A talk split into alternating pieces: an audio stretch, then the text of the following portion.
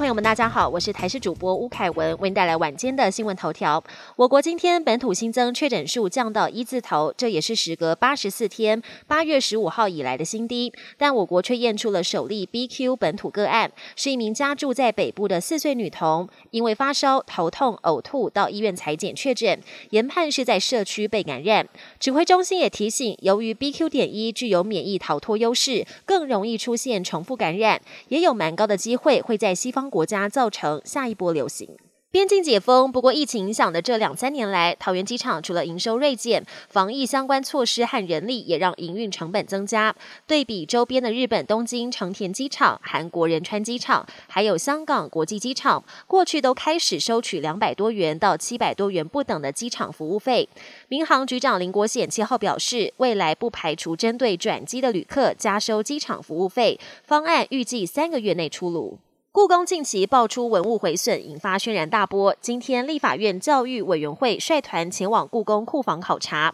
了解文物保存管理问题之外，更要检视破损的可能原因。对此，故宫说明四大管理改善措施，也公布了三件损坏文物案发现场的关键影像。在清乾隆青花花卉盘毁损当下，工作人员误以为里面没有东西，所以大力翻动盒子，造成瓷器不慎掉出。虽然马上接住。其中一个，但是另外一个瓷器还是直接掉落碎裂，也引发一阵惊呼。国际焦点：美国科技业疫情期间快速成长，解封之后急速降温，尤其是几大社群平台今年以来表现疲弱。继推特宣布裁员公司半数，也就是三千多人之后，《华尔街日报》报道，脸书母公司 Meta 将在本周宣布公司史上首次的大规模裁员，将会影响到数千名员工。另外，同时还传出推特先前大炒鱿鱼，却炒错人，发现需要部分前员工的工作技能和经验。来推动新老板马斯克想要的新功能，